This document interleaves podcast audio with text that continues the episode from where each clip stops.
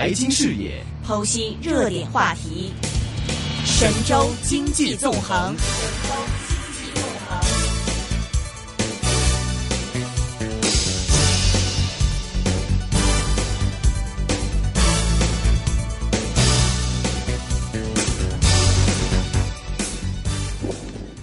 好的，现在我们电话线上呢是已经接通了前海开源基金的执行总经理杨德龙杨老师，杨老师你好。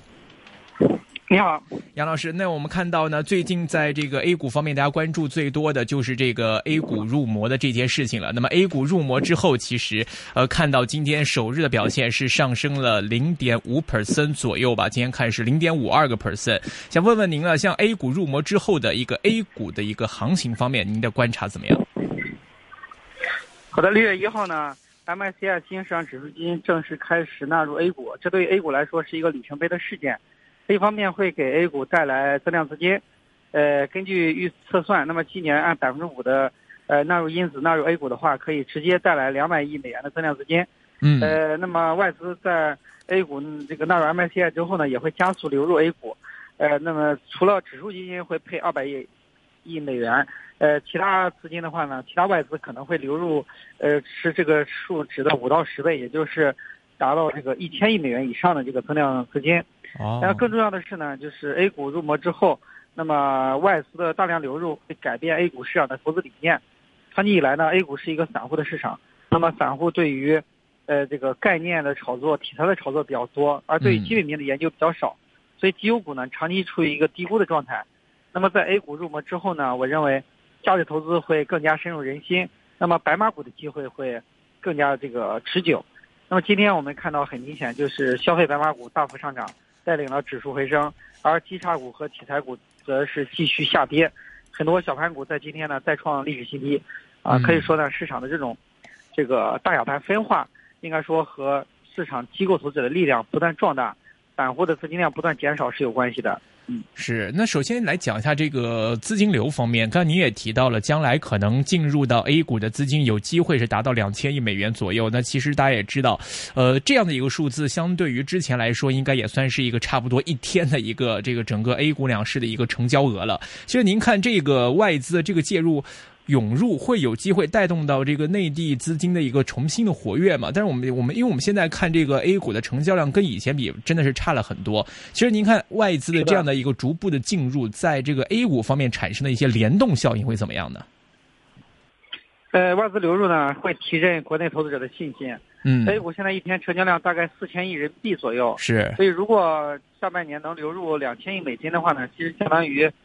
将近三个交易日以上的这种交易量了，是。还是非常大的，并且这个外资流入呢会呃带来一些增量资金，比如说一些场外资金、观望的这个资金可能进来，一些低仓位的投资者呢可能会加仓，啊，所以我觉得这个外资流入呢最主要的是改变了 A 股的这种呃这个疲弱的心态，嗯，呃，其实拉长来看呢，现在大盘在三千点附近已经处于历史大底的位置，那么外资流入。主要还是由于 A 股的估值整体偏低，现在和道指大概二十五倍的市盈率相比呢，现在沪深三百只有十三倍的市盈率，低于二零一六年初二六三八点的这个估值，可以说呢，这个 A 股市场的这种低估值，现在已经吸引了很多海外资金的关注，因为其实海外资金他们在配置股票的时候是比较简单的逻辑，就是比方说这个板块的蓝筹股估值低于美国的。这个同类的股公司，他们可能就会去买，而不会太考虑到短期市场的波动啊，或者是市场的情绪的因素，啊，因此呢，就是外资的流入呢，其实是 A 股市场这个见底的一个重要的信号。嗯，所以这个我之前也跟很多嘉宾聊，就其实大家说在部署 A 股的时候，一方面是看你的这个市盈率嘛，就是看找便宜的，找美国或者国外的海外的一些这个呃股份来做一个类比，来找一些相对便宜的。另外一方面，其实外资的角度，大家更关注的是一个内地企业的一个负债的问题。最近也看到这个内地债市方面的这个压力蛮大的，因为爆包的情况开始逐渐浮现出来了，所以大家可能在选择内地股份的这个 A 股方面的时候，会更加的注重这个企。企业自己本身账账目的这个问题啊，这个债务问题是大家可能比较 care 一些的。所以现在我们来在 A 股里面做部署，包括以外资眼光来看的话，除了选便宜之外，可能我们还有哪些是在具体来选的时候要注意的呢？呃，其实 A 股这段时间走势疲弱，确实和一些公司爆出债务危机有关。呃，一些这个公司债不能按时偿付，导致呢，投资者对于这个呃 A 股的这个估值呢，有了一定的质疑。是。呃，那么其实呢，就是出现一些公司的债务问题，主要是一些中小公司，大的白马股呢不存在债务的问题。事实上，很多白马股的现金流是非常好的。那么越是在资金面紧张的情况之下呢，资金越会流向这种，呃优势的企业，呃，那么六月份呢是传统的这种资金面紧张的一个月，呃，临近季末，那么银行的这种试点考核的压力也比较大，呃，那么资金面呢偏紧，所以最近市场也在传言央行可能会降准，或者是降息。我觉得在美联储六月份加息可能性很大的情况之下呢，央行加息的可能性并不，降息的可能性不大。但是我觉得降准的可能性还是存在的，通过降准向市场释放流动性，同时释放出积极的信号，那这可以缓解市场对于资金面的这种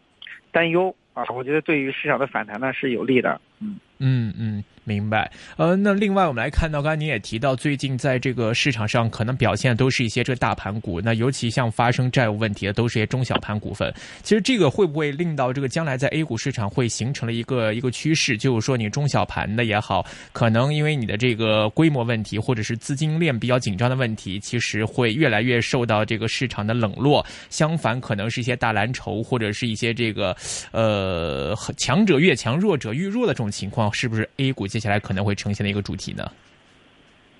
这是必然的，就是在之前我给大家讲到，一定要抓大放小。那大盘的这种分化呢，其实有深刻的原因，而不是说这个仅仅是阶段性的表现。呃，因为这个现在行业龙头股的盈利情况远远好于低估值的这种，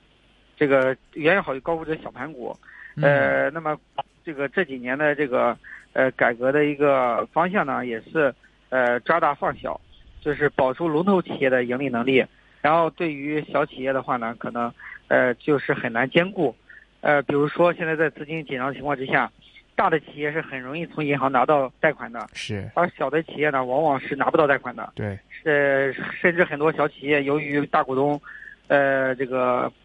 进行股权质押啊，甚至是这个饮鸩止渴，呃，那么可以说呢，呃，造成了资金面非常的紧张。甚至有可能出现了这个呃质押的股份被冻结的这种情况，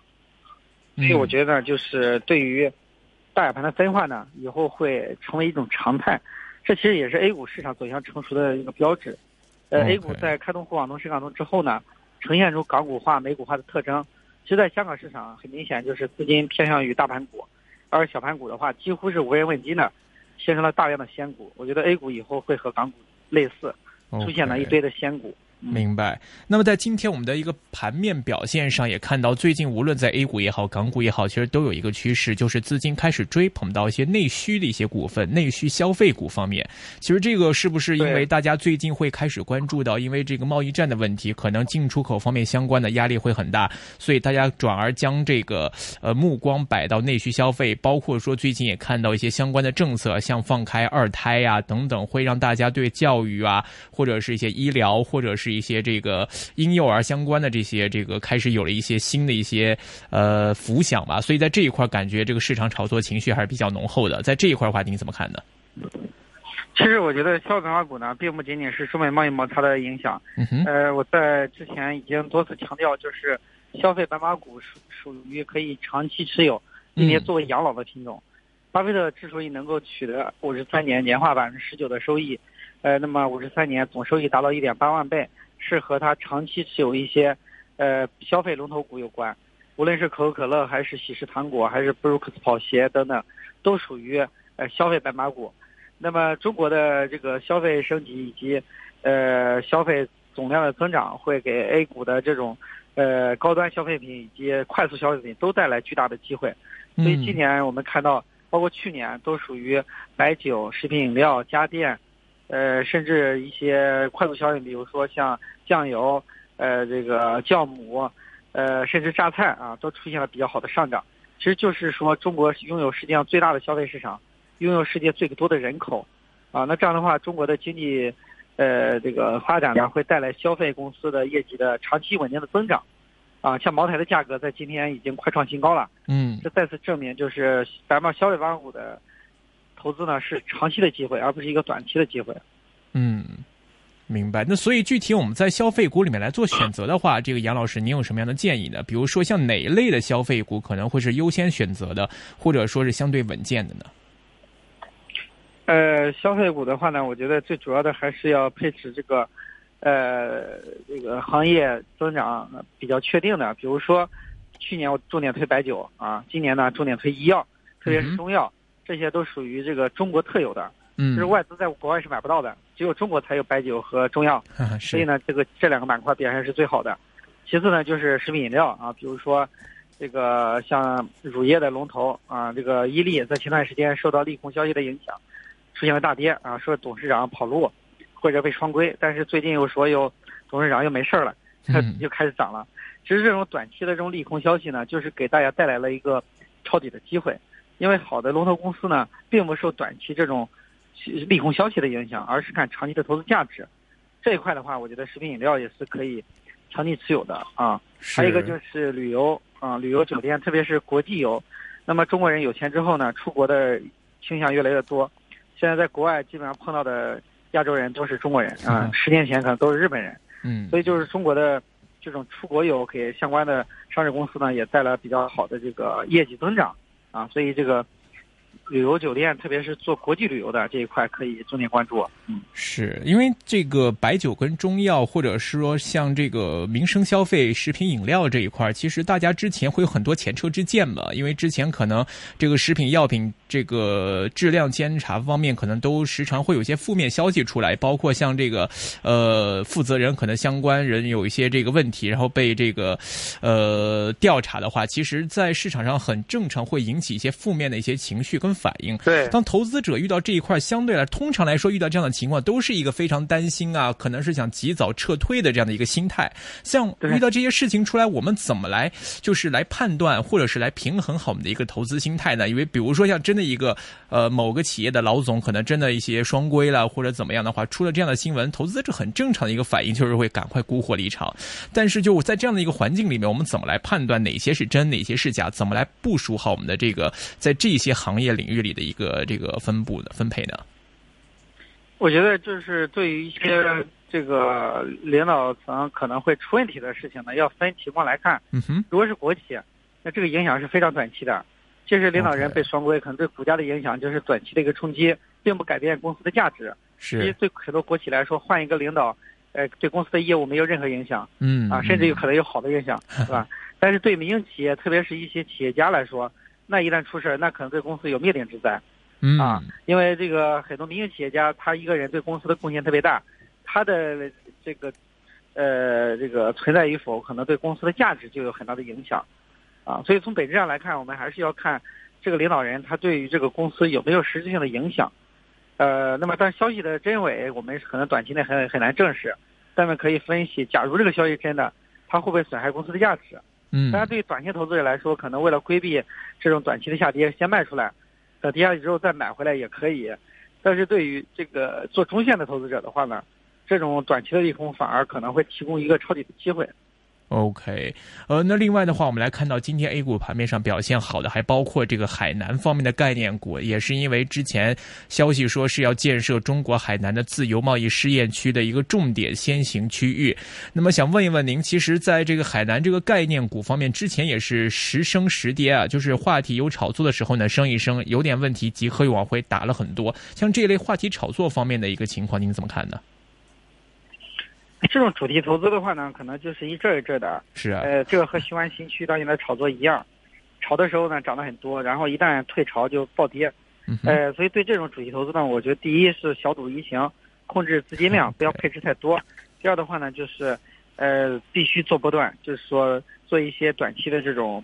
呃这个投资，呃不能呢长期持有。嗯。呃，而这个像一些消费股的话呢，是可以拿着养老的。那这样的主题投资明显是不能养老的。嗯嗯嗯。那另外的话，我们来看这个中美贸易战方面，这个贸易战最近有一些这个转缓的一些消息出来啊，大家好像普遍的负面情绪又渐渐消散了一些。想问问您，其实您看这个中美之间的这个贸易战的这样的一个阴云，其实在 A 股市场上会产生怎样的影响？包括说可能像中国要降关税呀，可能汽车方面的合资啊等等方面，会给这个贸易战影响之下的一些 A 股的一些企业会带来哪些影响呢？您觉得？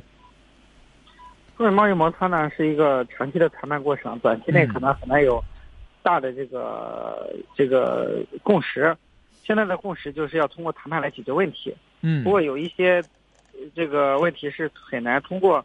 呃短期的这种谈判来解决的，比如说美国希望控制中国的这种呃这个高科技的发展，那这肯定是我们不能接受的。嗯。中国不可能一直做世界的代工厂。是。啊，呃，那么这样的话呢，在将来呢，可能。对于这个呃市场的影响呢，我觉得主要还是像这个咱们降出口关税，呃进口关税，比如说汽车，那可能对国内的汽车厂会有一定的负面影响。比方说对对这个出口企业，比如说服装啊、机电产品啊，可能造成一定的负面的影响。呃，对于那个内需的影响比较少，所以为什么消费是大家比较放心的？因为它不受到中美贸易摩擦的影响。嗯嗯，那所以您看这个贸易战里面，我们具体要注意的有哪些的？像钢铁的进出口吗？还是要看哪些方面的？要留意小心的。呃，我觉得其实对于这个钢铁的这个影响的话呢，规模特别大。中国出给美国的钢铁不多，嗯，但是我觉得对钢铁、煤炭这种周期股呢，也是要小心，因为周期股的波动太大。现在行情整体上呢，估值上是。呃，这个不稳定的，投资者的信心不足，嗯，所以很容易呢出现大的波动。嗯，我还是觉得还是消费股吧。OK，还是选择消费股为优先。好的，今天非常高兴是请到前海开源基金执行总经理杨德龙杨老师的分享，感谢你的分享，谢谢。